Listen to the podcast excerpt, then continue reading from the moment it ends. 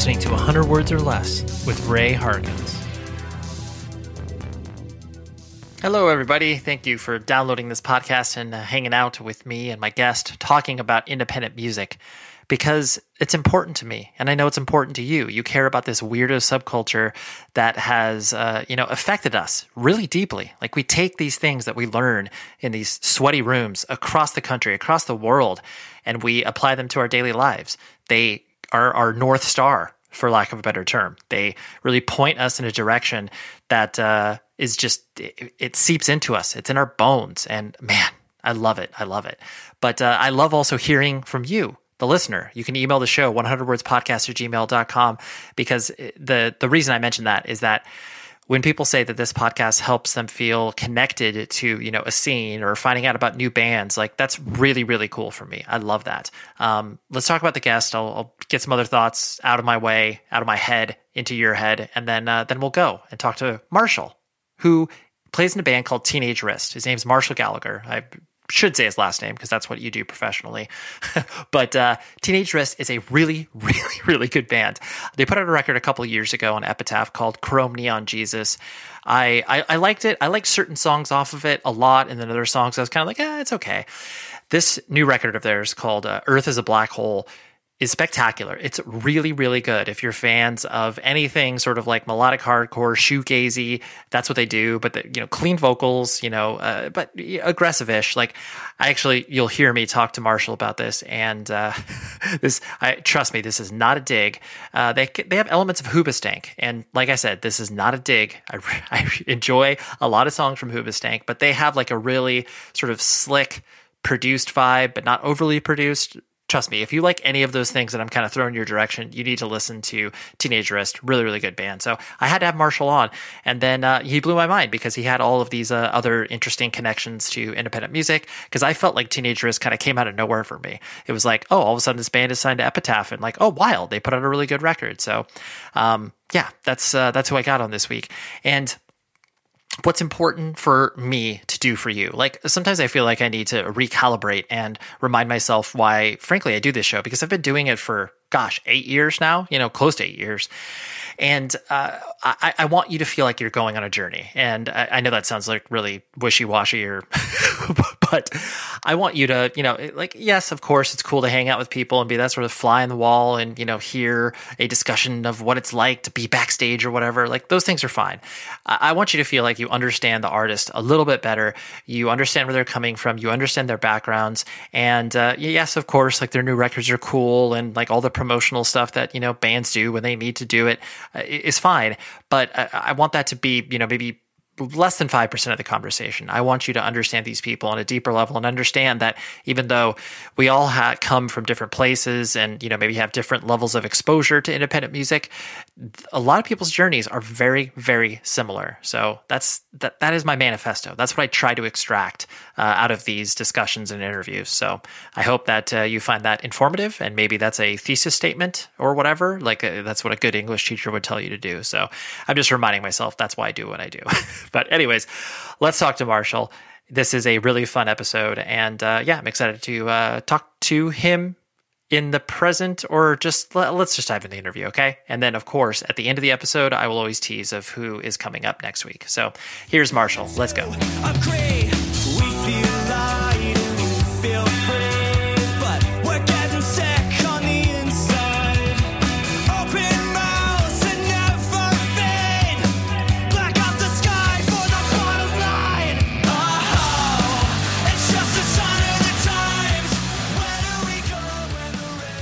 This is not a um a, a indictment on either you or your band, but you're a weird band in the sense of like you to me. Uh, I mean, I live in Southern California, like uh, you know pay way too close attention to independent music in general.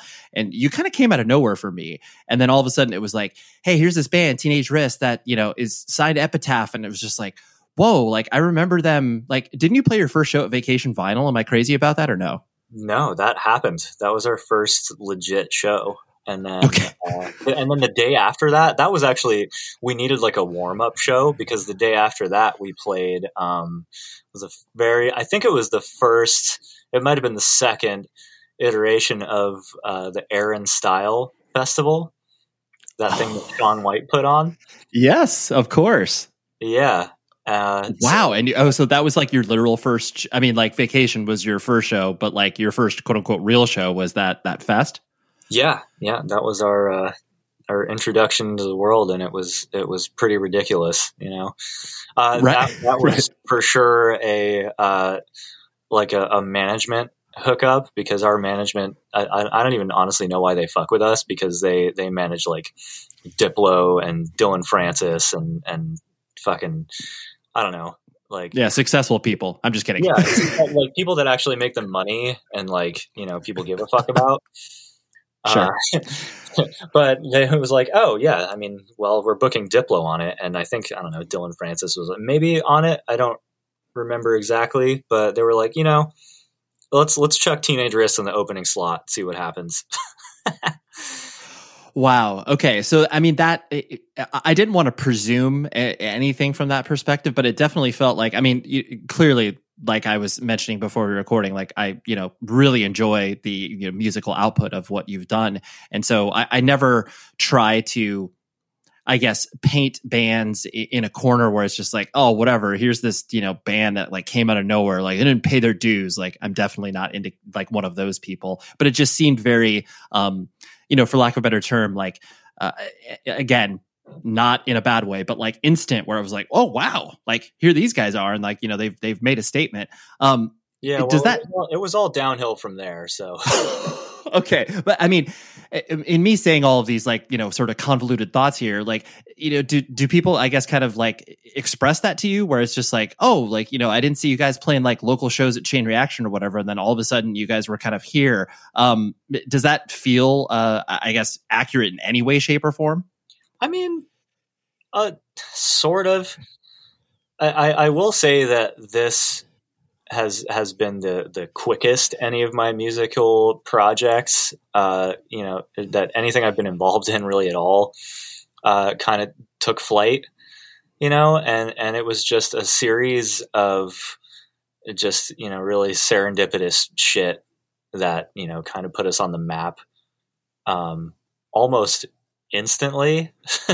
mm. But but like that being said we we definitely didn't come out of nowhere, and we existed as an independent band that nobody knew about for a good three or four years before you know like we signed to epitaph and you know we started hopping on all these tours and stuff. The the, the first real tour we did was probably and it, it was like a headlining thing just up and down the coast. That pro that i mean that took four years to to you know materialize. So it's not, and and we're currently you know we've been a band since uh, basically 2014. Mm-hmm. So I mean it's it's been you know a steady slow build from a point. It's it's just that point was a little bit higher than just a band coming out of nowhere, and definitely. Uh, you know, Cam was responsible for a lot of that because of the Chain Gang of 1974, which is, you know, it's it's his project already had quite a bit of notoriety. So he was able to kind of use that platform to to get more ears on us, kind of, you know, right out of the gate. Right, right, and and like I said, I, I'm definitely not putting you in this like, oh yeah, dude, you're just like you know one of those cheesy bands that you know all of a sudden like are putting out records and everyone cares about them or whatever. yeah, well, it definitely wasn't a major label thing where somebody put a lot of fucking money into you know, putting us on billboards and shit. You know, like, yeah, yeah, yeah, and, and, we definitely haven't hit that point yet. You know, we're very much still a, a and I hate this term, but quote unquote uh, baby band. You know? Right. Like yeah. we still don't make any fucking money. Of course, yeah, no, no, no. I totally and and I think it's like for people that you know pay attention, for lack of a better term, to the the scene. Like you know, uh, there there's a band uh, which I'm sure you're familiar with, like you know the Movements dudes, where it was like it's the same sort of feeling like I got watching you guys as movements, where it's like, you know, yes, they obviously played some shows and they, you know, clearly have been, you know, putting in the work as far as their musical chops are concerned. But then it definitely felt like the coming out party of, oh wow, movement signed to Fearless. Like I don't, wow, okay, and, and like I, I felt like a similar trajectory from from you guys from that perspective. Not saying that you guys are are you know carbon copies of one another because you're not, but um, yeah. yeah. Well, I mean, I think that um, that that kind of has to happen for especially a rock band right now because it just takes so much time and and discipline to like get a fucking rock band together and like get four to five people in the same room who like know their instruments and like can play really well tightly together like it, it has to be a little bit of like a wave that you ride and you just kind of get lucky along the way because you've i mean and and obviously combined with the fact that you've put a lot of work in but it, it has to be like a, a, really like true crossover point between um blind luck and preparation you know? Yep totally. so we definitely we you know, we hit it. We hit that point. Right. No it's true. It's it's very like people can you know uh, whatever judge a band's trajectory or art or whatever in regards to like that you know old man on the porch saying like oh they didn't do it like i did back in the day or whatever. But at the end of the day the art has to stand up against itself be like Absolutely. oh yeah this is like legitimate and so and i think that you you hit the nail on the head with that description yeah, definitely. And you know, old man on the porch uh, probably feels like he did more, but I don't know if that's true, you know, because there was so mm-hmm. much leading up to the success of this project. I mean, and I use success still relatively. Sure. Or in air quotes. Right. Yeah, yeah, exactly. Cause like, yeah, it's hit people's ears for sure. And, and we, you know, we, we've had, been lucky enough to, uh, you know, mean mean something to like a, a, lot of people. And, and like you know there's been a couple of people that have hit us up and like you're a favorite band it's it blows my mind. Right right. but you're like you, you're like you know there's other there's other music out there right? You know yeah, that right? Yeah, you should listen to like hum or something like yeah. But uh yeah it's it, we're still very much at the point where we could be made or broken I think. and I'm just being sure. real with you. You know, I'm not trying to put on an air of like, oh, you know, we're we're a successful band, and like, you know, it's it's kind of like that phenomenon where uh, you you pay more for something because you feel like, oh, if they're charging a lot, then it's probably worth more. like, I don't I don't want to give people that sense, so I'm, I'm just you know telling it how it yeah. is. It's like this band could still fail spectacularly. Right. Yeah. So at, at any given moment, like just because we've released two LPs does not mean that this you're going to get another three or whatever. And, and, it's it's been it's been a personal success and it's been a relative success, but it has not been a traditional success. You know, like we yeah. don't support ourselves. This is this is a passion project for us. You know, and we've been insanely blessed to even have people looking at us and investing money into us. God bless Epitaph. like they just keep, you know, supporting us through all this, you know, especially through COVID and all this kind of stuff. But, and that in yeah. itself are just like massive successes. But, uh, no, it's, it's from, cool. From the no, inside, I, it, it really doesn't, you know, it seems like we've got a long way to go. Oh, absolutely, for sure. Yeah, you you definitely are on the you know the upper trajectory, but you know that mountain is is is quite large, and I totally get right. that. Right. Um, so focusing on you as a person, I mean, we'll we'll, we'll pick the band, uh, you know, apart a little bit later. But um, were were you born and raised in Colorado? Like, I mean, just some you know simple internet sleuthing. I, I was not able to you know sort of track the trajectory of you. But is that correct? Well, like, did you come up there? Wikipedia page yet? I don't think so. You know, yeah, if, but if still, you know, guy that updates Wikipedia regularly, you should, you know, get, give me a look. there's there's some stuff that you can pull from. I think I'm not going to be the one, but yes, I did grow up uh, in Colorado. I moved to Los Angeles when I was 25. I want to say. I don't know, something like that. Got it. And where uh, where in particular in Colorado did you go? Like Denver, Boulder? What are we talking about? Uh, Littleton, which is a uh, suburb of Denver. It's about 20, 30 minutes south. Yes, yeah, I, I have uh, I toured in bands for years and played uh, played Aurora, Colorado, not no you know, in Denver as well. Aurora? Dude, it was like a random hall or something like that. It definitely nice. was not a venue. Yeah, yeah, it was. There was a there was a uh, a hardcore band from that area called Shogun. It's like yeah, you know, really, yeah, yeah. familiar, yeah dude, great, unbelievable band. But yeah, I just, I mean, That's- anybody. that's like that's deep. like, It is a- no. fucking, that's Yeah. stuff, man. That's and that's that's forever ago as well. no, it totally is. And I, the only reason I mentioned that is because, you know, people like you and I who have obviously spent time on the road, it, it's always funny when, you know, especially on the, you know, DIY touring circuit where it's like, yeah, you don't actually play Denver, you play a suburb. so it's, yeah. Sometimes that's all you can get. You get like the the Christian like outreach uh hall, you know. And honestly, those were some of like the craziest best shows around town. Where like I don't know, there was this spot um a terrible spot called Life Spot and it, it was um yeah, it was just like an, an extension of a church basically, but like so many like great local bands ended up playing that spot and you know they packed the place out and national acts started coming there and um, yeah there was one other spot called grandpa's music box in aurora which may have been the spot that you played uh, that yeah hosted a lot of like really crazy bands coming up and yeah, yeah it, it took a minute i think for for denver to really start pulling in some of the the cool like DIY hardcore, you know, kind of bands into like their smaller venues. But maybe not. Maybe I mean Uh-huh. that's just like um No, well, and When I y- started your, your point, sure. No, your point, your point stands where it's the, you know, uh, quote unquote unconventional venues where it's like, yeah, literally just a room rented out by somebody because they're, you know, their dad owns a warehouse space or something. But like that, exactly. but yeah, when you start to build that community around a space, and like you said, you start to have the local bands are like, hey, I'm friends with a touring band, like we can pull them in. That does, you know, that's really special. And like you said, Mhm. it starts to like have really good shows there where you're like, dude, 150 people showed up here. Like this is insane. Yeah. Yeah, no, that's cool. And so, wh- what was your what was your family structure like? Like mom and dad in the house, brothers and sisters. Oh yeah. yeah, Just uh just a little suburban family. Pretty pretty down the middle.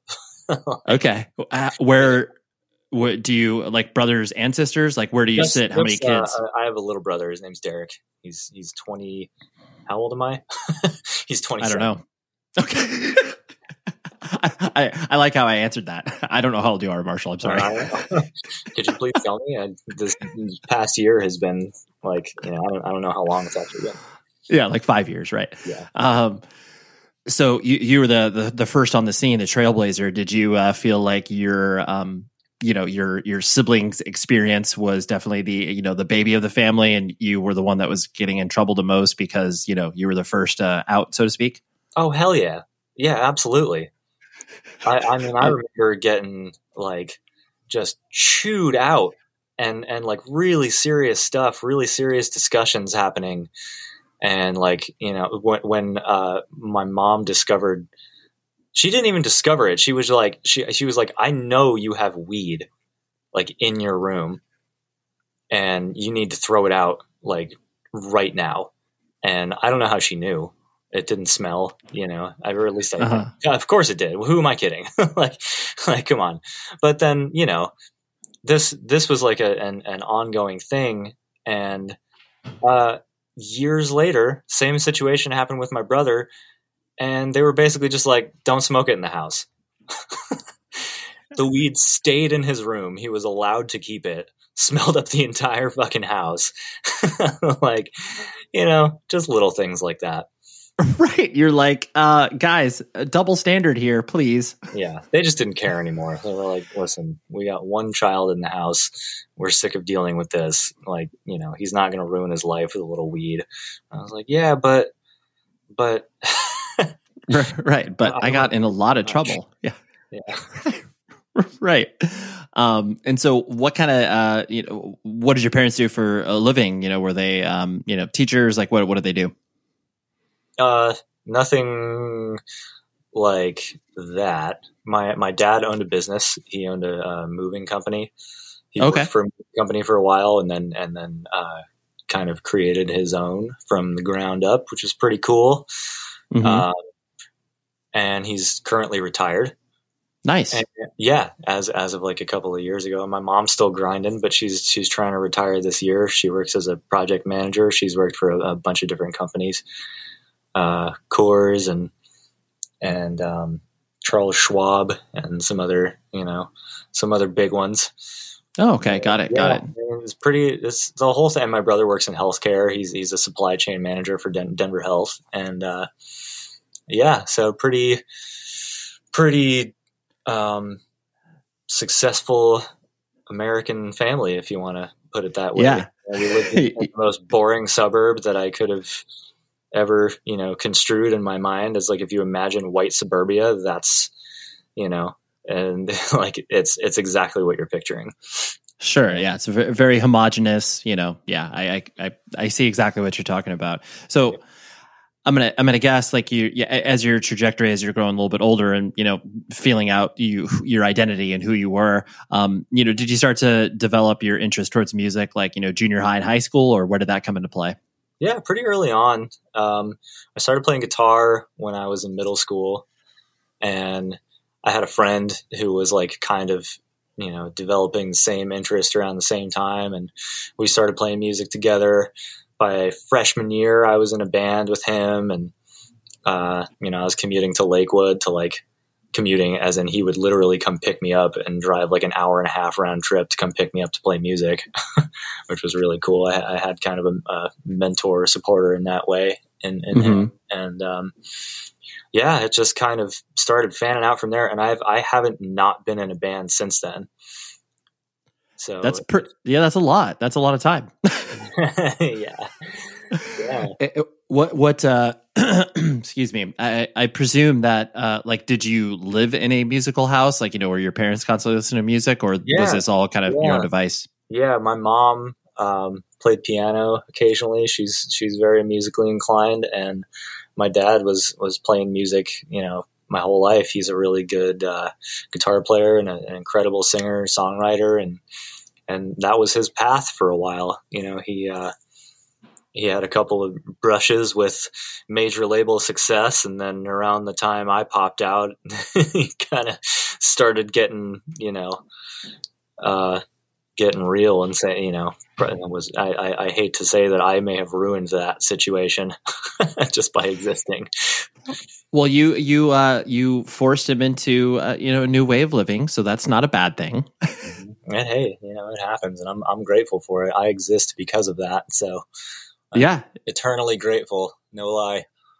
yeah no that that's uh but, you know, he's he still played so much music growing up, and you know, he was in bands too, and um, so I, I got to just like absorb that, you know, from from day one. that's cool so like, did he actually tour and everything like that or was he more of a sort of session musician Um, I'm not sure the extent that they toured, but I yeah, I mean, I imagine so. Um, hmm not not while I was around. sure Um, right this yeah this obviously predated you because you know you were the uh the anchor that uh, brought him home yeah Are you obsessed with band merch? You should be. I am. And I know that I love rockabilia.com. Why are they so great? They are great because they have so many items. But before I go into that, use this code 100 words that gets you 10% off of your order, your entire order, so you can spend thousands of dollars and get a massive discount with that code. but what makes them cool is they have all officially licensed band merch. That's incredibly important in these days because let's be honest, there are a lot of bootlegs around there. And usually, 99.9% of the time, they are of awful quality. And most importantly, the bands don't see a cent from that. That is not how Rockabilia rolls. And they have so much stuff. You can buy things like I'm just on their homepage right now, and you can be like, you know what? I like Janis Joplin and I like In Flames. What about Bring Me the Horizon? How about Black Sabbath? All of that stuff they have. And it's just fun to get lost on their website. Amazing customer service. Ships from the Midwest, gets to you lickety split. So please go to rockabilia.com, find your loves of your band merch and your bands. I just, I, yeah, go there right now and use the code 100 words. That gets you 10% off. Enjoy. because of your musical inclination and everything uh, did you uh, you know did you start to kind of discover more independent minded stuff through you know friends like you mentioned the friend that you were kind of on the same musical trajectory where you guys just kind of bouncing stuff off each other what was the Yeah. intro Yeah, I mean, he was kind of the first, uh, one of the first friends that I had that was like really, really super into music. I mean, he just like you know, downloaded guitar tabs all day and, and watched MTV and just like, you know, lived and breathed music. And so he was always showing me cool new stuff. And, um, and he was a little bit older than I was by like, uh, probably like a year and a half or so. And, um, yeah, he was just a, a, deep digger. His name was Clay Fricky. And, uh, he, he brought me to my first house show, you know, just really kind of ushered me into like these cool little uh, DIY scenes that were popping up around Denver, and uh, yeah, and that was where my love for you know metal and punk rock started to kind of happen. And what yeah. uh what I, I, guess what kind of took you in uh, f- to that like you know i mean obviously going to a house show the sort of you know visceral nature of a band playing right in front of you like yeah, you know I you mean, can yeah, it was that for sure. It was exciting. It was way more exciting to have a band like actually interacting with you and like, you know, sweating on you and bumping into you and stuff. And it was just accessible, you know, like I don't I don't even know if I paid for any of those shows. like I mean probably like, you know, 5 bucks at the most to get through the door and yeah, it was just it was there and it was exciting and and you know it, like i didn't really have a, a, car or a cell phone for most of that experience. So i was pretty much at, at the you know the mercy of my friends. Just kind of you know let me tag along kind of thing just you know dragging me around everywhere. Sure. So yeah that was just that was how it happened that's awesome. And what were so what were some of the I, I, guess like you know early bands from that perspective that you really started to glom onto and be really uh, you know I guess obsessed with? Um, my very first house show was this band called Humbleari, and they were they were basically Fugazi, but okay, maybe, maybe okay. like a little like a little more rough around the edges, like like um emo leaning. And when I say emo, I mean like, you know, in more of a rites of spring uh, sure. kind of way and not so much a Fall Out Boy kind of way. um, I mean that that band just blew me up. You know, it, it, opened my eyes to like, okay, like this this is what music can sound like. You can you can scream and yell, and it can be thrashy and um, and angular and just like this this rush of like you know just fury you know? Right. Um and from there i mean locally there there was not like a crazy amount of stuff happening. There there uh, as i got into college well actually no okay before college um everybody has to know about this band. They're the best band to ever come out of denver um, and one of my top five favorite bands to this day, Fear Before the March of Flames. Oh yes, very familiar. Yeah, so I was obsessed with them. Uh, you know, probably late high school, and I got to see them in some pretty tiny ass rooms. Mm-hmm. Um, and you know that that kind of shaped my musical experience as well, seeing bands like that. Well, it's so it's so cool too. I mean, I'm glad you brought them up because I, I do think it is so cool when you, you know, when you see bands grow. And when you see them like, you know, in front of like 30 people in a house show or whatever, and then all of a sudden they're like signed and touring and, you know, you feel like you're along for, in the journey and it, it's just so fun to watch that. And then you feel like your world gets opened up because this band is now like, oh wow, they're a national touring act. Like I didn't even know that was possible or whatever. Yeah, exactly. I mean that that happened with. I mean there there was probably like one band a year or so, right, right. from from my uh, compass that broke out of Denver. So you know, Fear Before was like the first one I kind of got to watch happen, and then there was this band called the Photo Atlas. Um, oh yeah, formerly right. Atlas that. Uh, I mean, just a, another band that sounded a lot like Fugazi, actually, except just dancier and whinier. sure.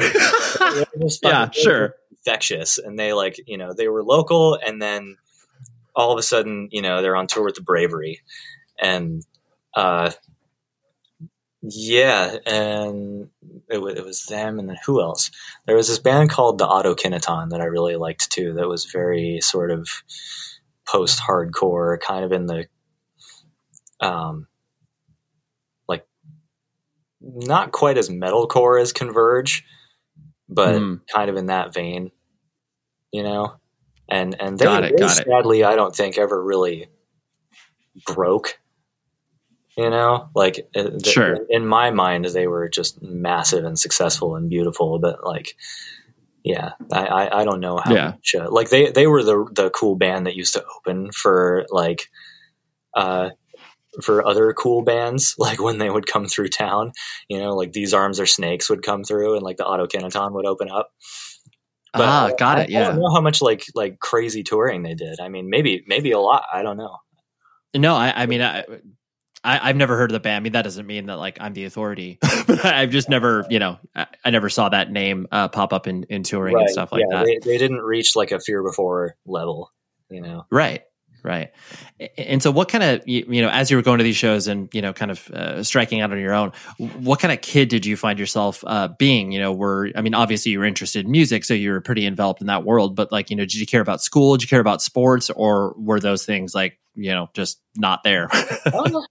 I mean, I that's tough to say because like I feel like I've never actually really given a fuck about school, but I was pretty good at it. so like uh I was interested in, you know, in English and science and, you know, I could do math if I really wanted to, but I never felt connected to it.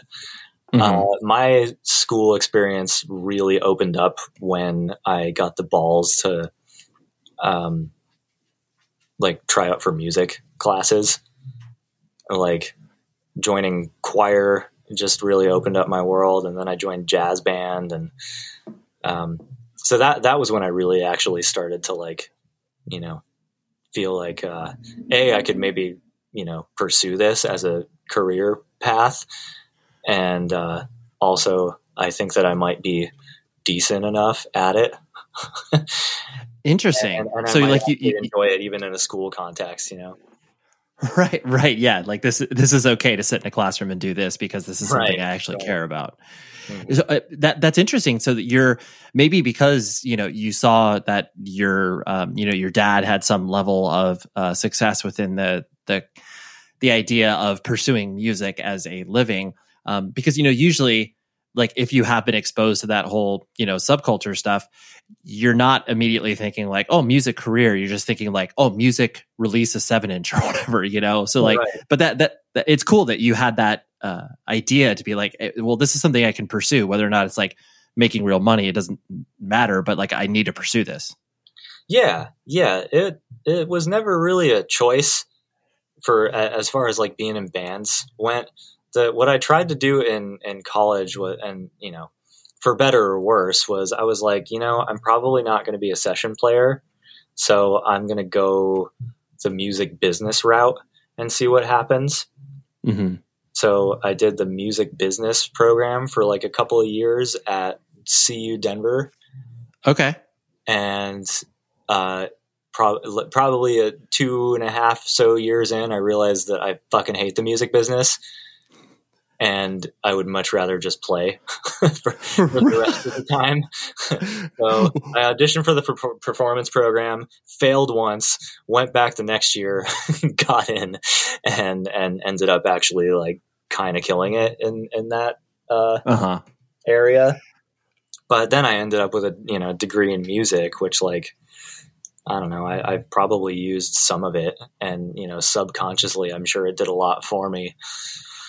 Um, right but, But that- yeah, I mean, even still, it's not like I was, uh, like I was still just trying to be in a band, and like, yeah, my goal was to like, you know, get signed and tour and all this stuff. But like, I don't know, I I, th- I think maybe I was just really short sighted the entire time, and maybe I still am. like because I still just want to be in a band and like go tour and stuff and and and make records and and like now I'm finally zooming out and realizing that I can also like produce records and mix records and stuff like that. So uh my um my youthful uh naivety, I guess, and and short-sightedness is is actually like sort of evolving. sure. But well, you uh, I had to hit 30 for that to happen. Right. Well, uh, to I mean, to that point, I think it's one of those things where you know people uh, have this common conception uh, of there's one path. You know, like mm-hmm. in order for me to be quote unquote successful in music, uh, you know, I have to play in a band. It's like there's a lot of other paths there. You know, to your point, like being able to help other bands, you know, record their stuff and be able to do that is you know just as satisfying except uh, you know in a different way. And now you've just you know been able to reach a point where you have more of a perspective on it rather than the you know 17 year old in yourself where it's like if i don't have a record deal by 19 i'm gonna failure or whatever you know? Oh yeah dude that exact thought crossed my mind so many times. Okay. And you know what the other like just ridiculous thought was that i thought when i was 17 to age 19 i was like mm-hmm. the second we start touring and the second we get signed that's it. I've made it. Dude i love i love that because like for years i worked at a record label century media records and i was like you know responsible for signing bands and stuff. And that was like the literal pep talk that i gave bands that i was talking to is like hey the like we're you know we'll be in business together. I'm signing you and this is great. But like this is where the hard work begins. Like this isn't easy street from here on out. And like right. you know sometimes you just don't know that until you experience it like you're talking about. Yeah. No you don't know until it happens to you. Um and also worth noting that at that time you know when i was 17 years old there was still like you know CDs were still selling and streaming was was not even a glimmer in anyone's eye really. Right. And so like there was still a lot of money to be made by just just selling records and that's it. Yeah you know like I don't even you probably didn't even have to like you probably made less money touring than you did selling records and now that's yeah, for- completely flipped. That's completely flipped on its ass. And like, you know, no one's giving out million dollar record deals to fresh new bands anymore. And no, that was a yeah. perspective that I grew up with. Sure. You know, so right. I finally got here at age, you know, I, th- I think I was freshly 30 when Teenage Wrist got signed. I was like, oh, wait a second. You're like, oh, oh, this is a this is th- so this is the thing, like, not the other thing I was thinking. What of. I signed up for, like when I was 17. Like this is fucking incredible. I love it, but right. You know, like maybe if we had done this 10 years ago, we would have ended up with a million dollars, you know? But it's like, yeah. no, we didn't even get to pay ourselves. totally. Yeah. Yeah. This is all going right back into the band. Yep. yeah. Um, and so uh, you're because I mean, it, correct me if I'm wrong. Like the um, you know, probably your most quote unquote serious like first band experience was uh like Swing Hero, right? That was like the band that you played in uh, uh around the Denver area, correct? Yeah, uh, yeah. Swing Hero. I mean, it, that was a total like passion project as well. I didn't really have any like. Uh, I, I didn't honestly have get a lot done with Swing Hero. Like, okay, I had some cool experiences. Like, you know, I got to play like South by Southwest and um, press my own record and all this kind of stuff, which I, you know, dumped a whole shitload of money into, and I still have 200 something copies sitting in my closet. as as one does, yeah, as, as you like you do. Um, but yeah, Swing Hero wasn't really the uh, the thing for me. Okay, it, like it, it was the thing that I wanted to be a thing, and it eventually just kind of bled into Teenage Wrist, like the style and everything. Um, Got it. But I had more experience, I think, touring and playing shows and like you know, kind of cutting my teeth in um, in this band called Solar Bear from Denver. That's a really good name, dude. and I was not responsible for that name. I, I, I, just late. I just I don't know. Maybe it's just the the dad humor in me, but just like that's really like just rolls off the tongue really well, and it's funny. yeah, I mean, it was pretty self aware. It was like it was a pretty ridiculous band, but it was cool. You know, it, it was a post hardcore thing.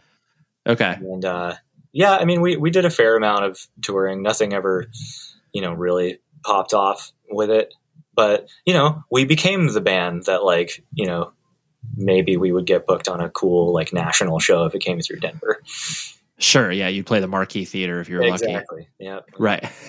what uh so as you started to kind of like get that get out there and you know experience more of the you know music world as it were not only from the business side of things but like the touring perspective um like you said the music business you were very much turned off to by that point uh what what did, what was touring like you know was it as exciting as you had hoped it to be At that time, hell yeah.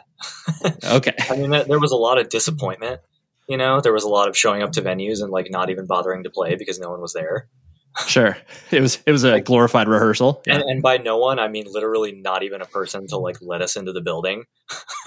right like oh Like, the show's the show's canceled no one told me Yeah, exactly. So, uh, you know, there were a lot of humbling moments, but at the same time, that was, you know, that was the most free I think I've ever been in a touring situation. We were rolling around in a van and, um, you know, just kind of flying by the seat of our pants or whatever. And, um, and it, it, made future touring look a lot more exciting. And it was just, I don't know, it was kind of like vacation at that point that, you know, Mhm. just, it, it was slightly like shittier as far as like where you're staying and stuff you know a lot of crashing on really sketchy floors and as you do in a touring band um, but yeah i was never turned off by it Right, right. It, it was all kind of exciting at that point. hmm yeah it was Yeah. really exciting but then like my my whole world just kind of flipped around because i went from that like like touring in a van and like and like nearly dying like several times like you know Mhm. trying to get through fucking idaho in a blizzard um to a show where like you know it was like 30 people in in a as like the back room of a restaurant kind of thing Sure. to um i got a gig playing for um this band called 3OH!3 from Colorado. Oh my! I had no idea. Oh yeah, wow. yeah, dude. That's that kind of started some shit for me. So that happened like before I moved to out to LA, and I So you were just you were just basically like a like a touring guitarist with them. yeah, yeah. I played guitar, a little bit of keys, and at that point they were just coming off the heels of Streets of Gold, which was pretty successful. Um, Wow, so- dude. Yeah, that's that's a whole different experience, man. So I went from yeah, from like you know thirty people in the back of a restaurant to uh, I don't know. Spring break in Miami. so several thousand people in an arena, like opening for Nelly, like like weird B market shit or C market shit, but like you know, Wow. So experience. yeah, no, that that's great. I did, I did not know that you had that um, uh, experience from that perspective because it, I mean it's interesting too, being able to attach yourself to you know this this crazy rocket ship, but then like obviously it not being your band, but you're just like, well, like this is an opportunity I can't say no to. Like this is exciting. Yeah, and it was also the first time I had um like been able to make like actual money to live on. You know, at like just playing guitar. Sure. basically and, and touring it's you know i which was like one of the big successes in my my life and and from there i was like most of the things i know about production and songwriting i learned from those guys you know they were just like so cool about like kind of taking me under their wing and like you know showing me how things get done at, at that level you know? And like you know even even just the touring part of it like i started out kind of like not knowing what the fuck to do uh you know only filling the guitar player role. But by you know a couple years in it was like you know loading in and and you know kind of pretty much you know following the md side of things and like you know getting to know all the ins and outs of like the the stage setup and and um uh you know Well, you you not only learned about like the touring business, but then you got to see like what a successful band looks like as far as the structure and Yeah. how things roll. Yeah. and just the level of like performance and commitment that it actually takes to like do that Yeah. No, that's real. I mean, that it's a great experience because then, you know, you can apply that, all of that knowledge towards like your own musical project. Like, you know, essentially that, I mean, that sounds like it was, you know, just as valuable as, you know, your college degree. oh yeah it was way more valuable than that like college degree got me in the door because they were like, "Oh, you went to college for music, you're gonna be fine." They didn't. They, Right. like, they barely even auditioned me. It was like on recommendation from a friend who was like, "Yeah, this guy's sick. Like he'll, you know, he's gonna work." And and they were kind of in a pinch. Luckily, they they had a tour probably in like two weeks, I think. And one of their other guys had just quit the band, so they were like desperately looking for someone to fill the shoes. like, so I was able to just kind of slide in there and the college degree thing, you know, it helped, but I don't think it would it would have made or break. I, like I think it was the the beer that I got with them. I was like, okay, you know, this guy doesn't seem like a creep. Like, you know, we can probably bring him on the road, and you know, at the very least, we can just have him on stage to look cool and turn him down at front of house.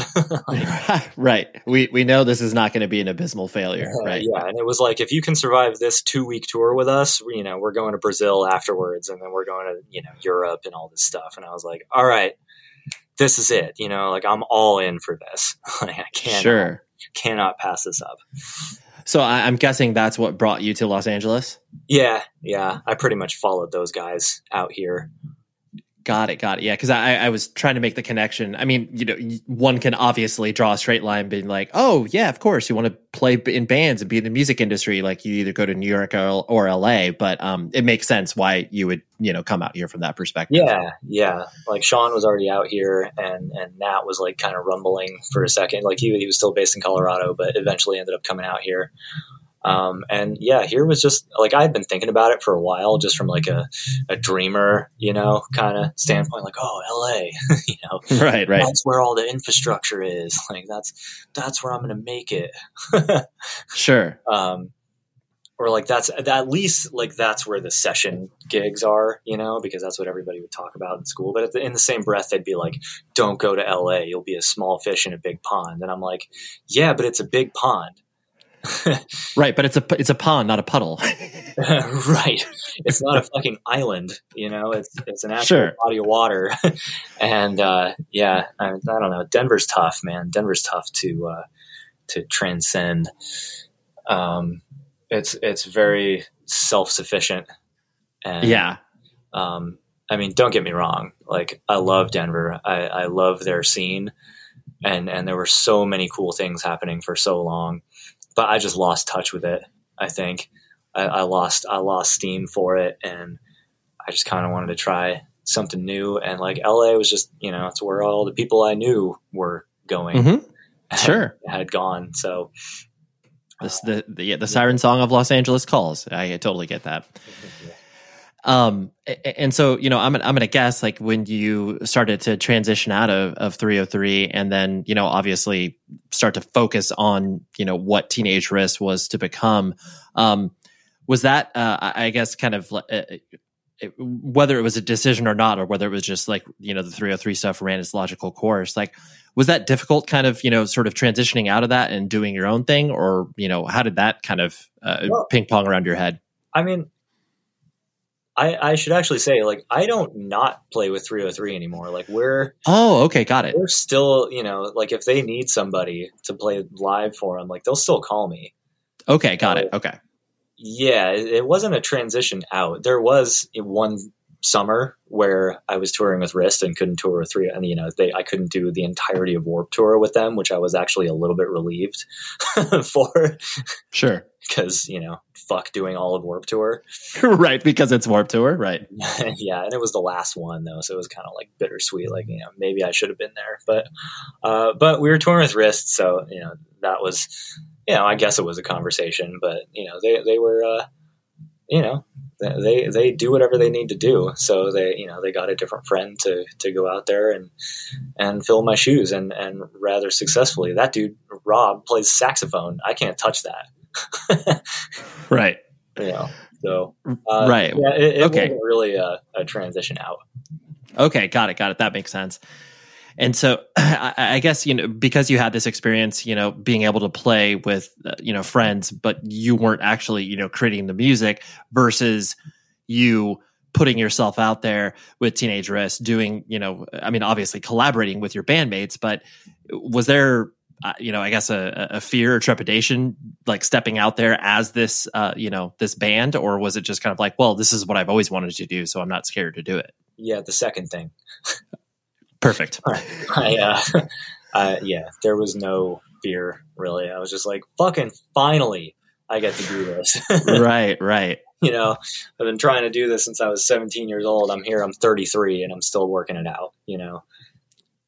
Yeah, no, that well, that that's exciting because, like you said, you you finally felt like you were able to step into this, and, and especially too to be able to collect all the experiences that you had, so you're not stepping into this like you know a 17 year old that you know barely knows what's the saying like you know his right. ass from his elbow or whatever. Yeah.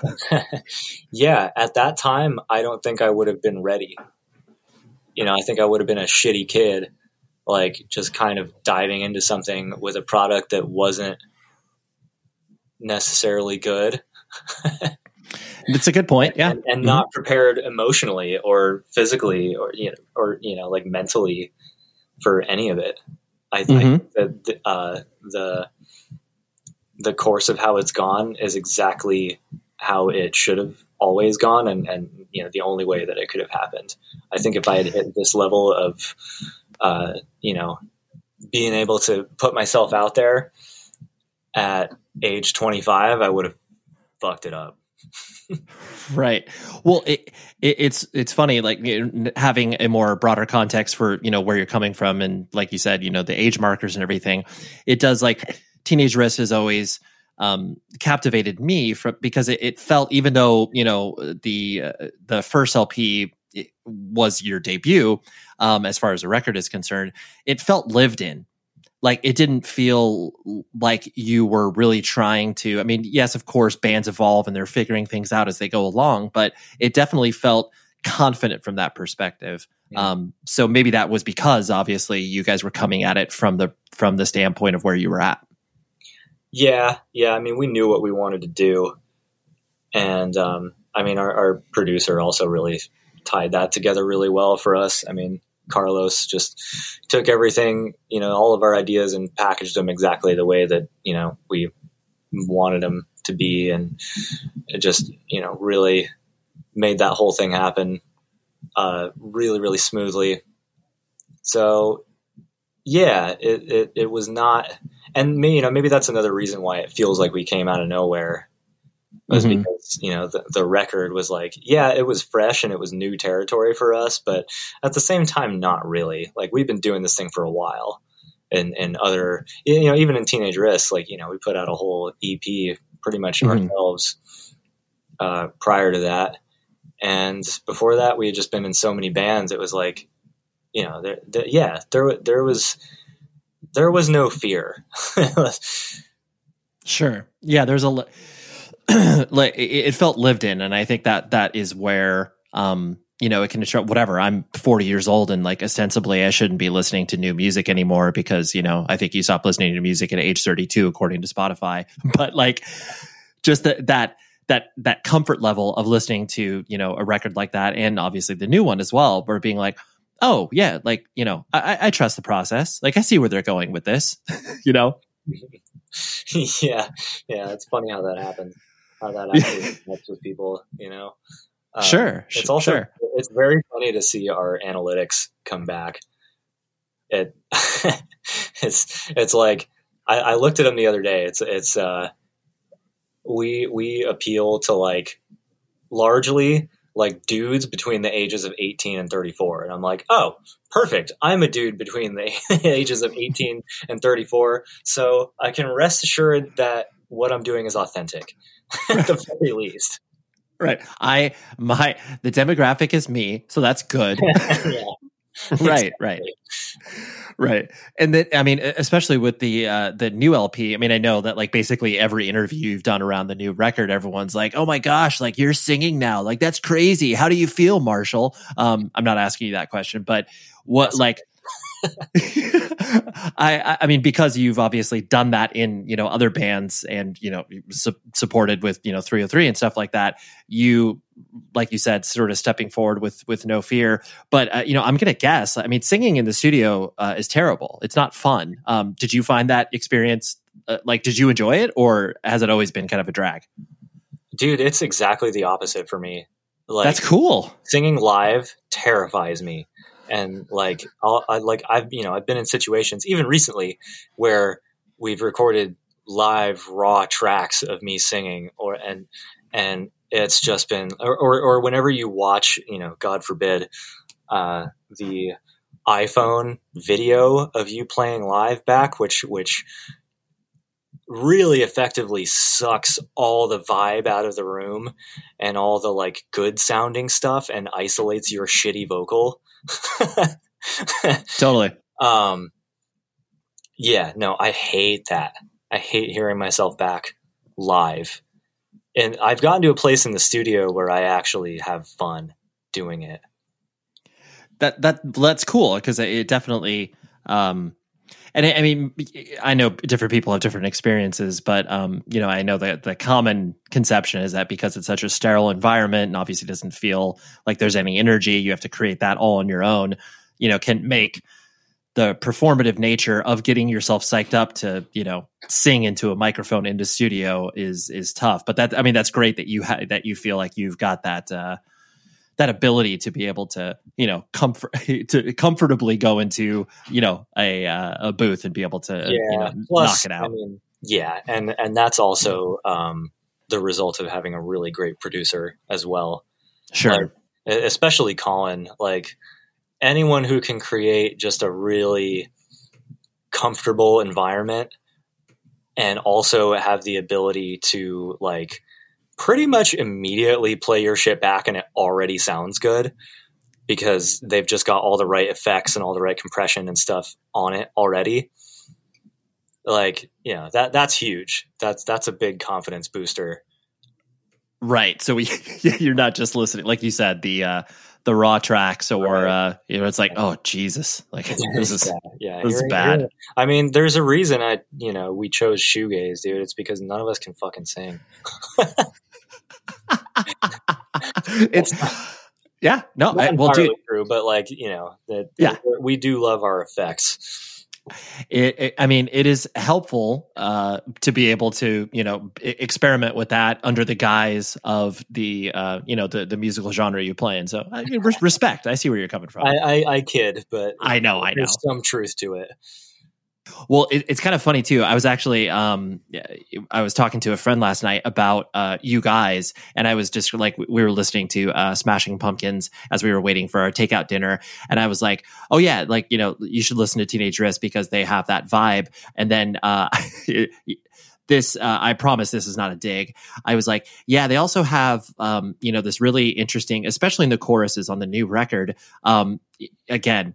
I, I, I promise this is an is not an insult. Uh, You know, bands like like like Hoobastank or Trust Company, where it's like it's like these really insanely catchy choruses that are you know still like aggressive ish, but um you know aren't uh, like what you maybe typically would see within the context of like a shoegaze band or whatever. right. Um, does that like resonate at all with you, or am I just like completely butchering your intentions? Of- course. I mean, I am personally not a fan of either of those bands. Well, you're wrong, Marshall. I'm sorry. What? I'm just kidding. I, I look, listen, you know, uh, millions of people can't be that wrong, right? Like, there's a reason people fucking love Nickelback, and it's because they're like on paper a really good, like, great band. like, they're right, right. know, they they just are like the cheesiest, sl- shittiest, slimiest, you know, like butt rock that there is currently. Sure. Um, but they're good, you know, like they sound incredible uh, live, or so I've heard. I haven't actually seen Nickelback live, but like, Neither neither have I. And I, to be clear, the records sound fucking crazy, and like right, right, you know so there i like i respect it and i'm also at, at a point in my life where i do not care about being cool. Like there you know there's some stuff that i can't bring myself to do because it, it just like you know it, it kind of makes me shiver a little bit. Mhm. but if somebody thinks that i sound like hoobastank and it's because they like it like i don't care right. Respect, that- right. That's great, you know, and and that's also another thing that I've realized about like people comparing us to other bands. It's just because they like it, and I'm like, I'll take that compliment. I don't care who it is. Sure. because like you said the the the the underpinning of all that is the fact that they're trying to compare you to bands that they actually like so i totally get that yeah, Yeah, as long as they're not like, man, you know, the lead singer sounds like fucking Chad Kroeger, and I hate it. You're like damn missed missed that one Yeah, yeah, yeah. really not what I was going for. uh, uh, last thing I wanted to hit you on was the uh, the notion of you know when you started to get out there with with Teenage Wrist as far as touring and stuff like that, and having all of these kind of back you know backfilled collective experiences of touring on all of these you know different levels. Um, was it wild to be able to step out? You know, I mean, whatever touring with Thrice and Bronx and stuff like that. Like those are clearly big shows, and like no one has any idea who you are.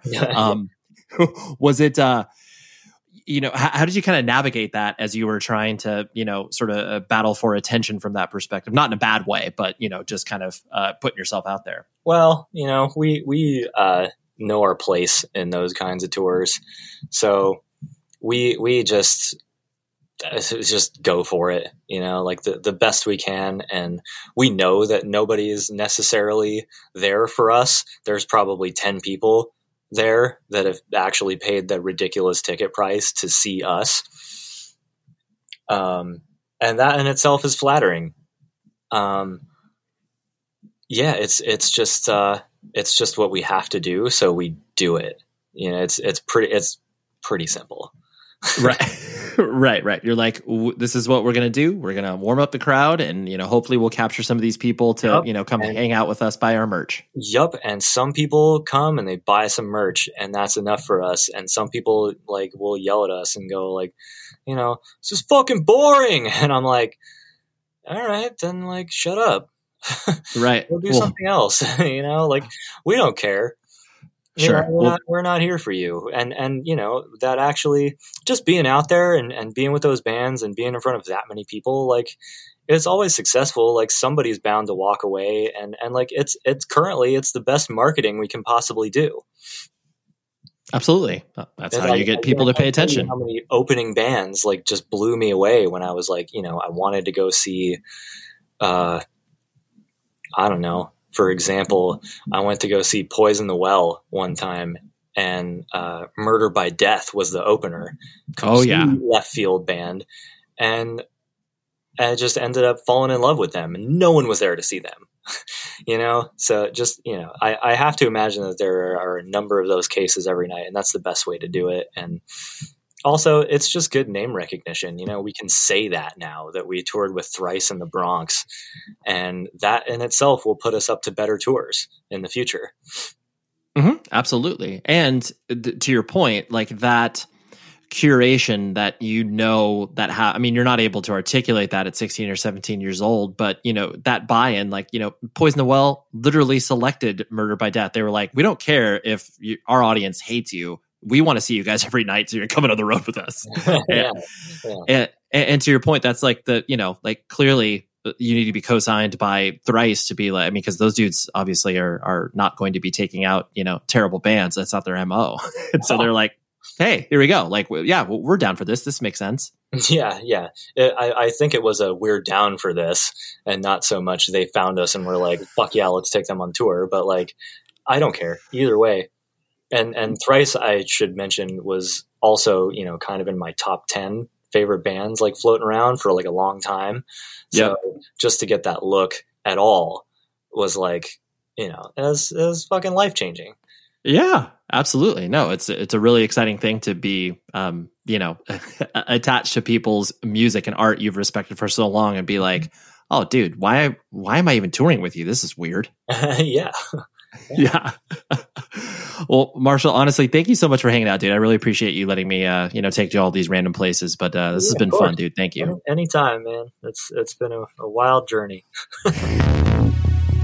That was Marshall. Thank you very much, Marshall, for coming on the show. Maybe I can say his name once more. Marshall. Marshall. Kind of sounds like Marsha, Marsha, Marsha from the Brady Bunch. But, anyways, thank you to Marshall. And thank you to Christine over at Epitaph for hooking this up. Um, I always appreciate when publicists are like super on top of it and like get everything over to me that I need. And uh, Christine is, was exactly that. So thank you, Christine.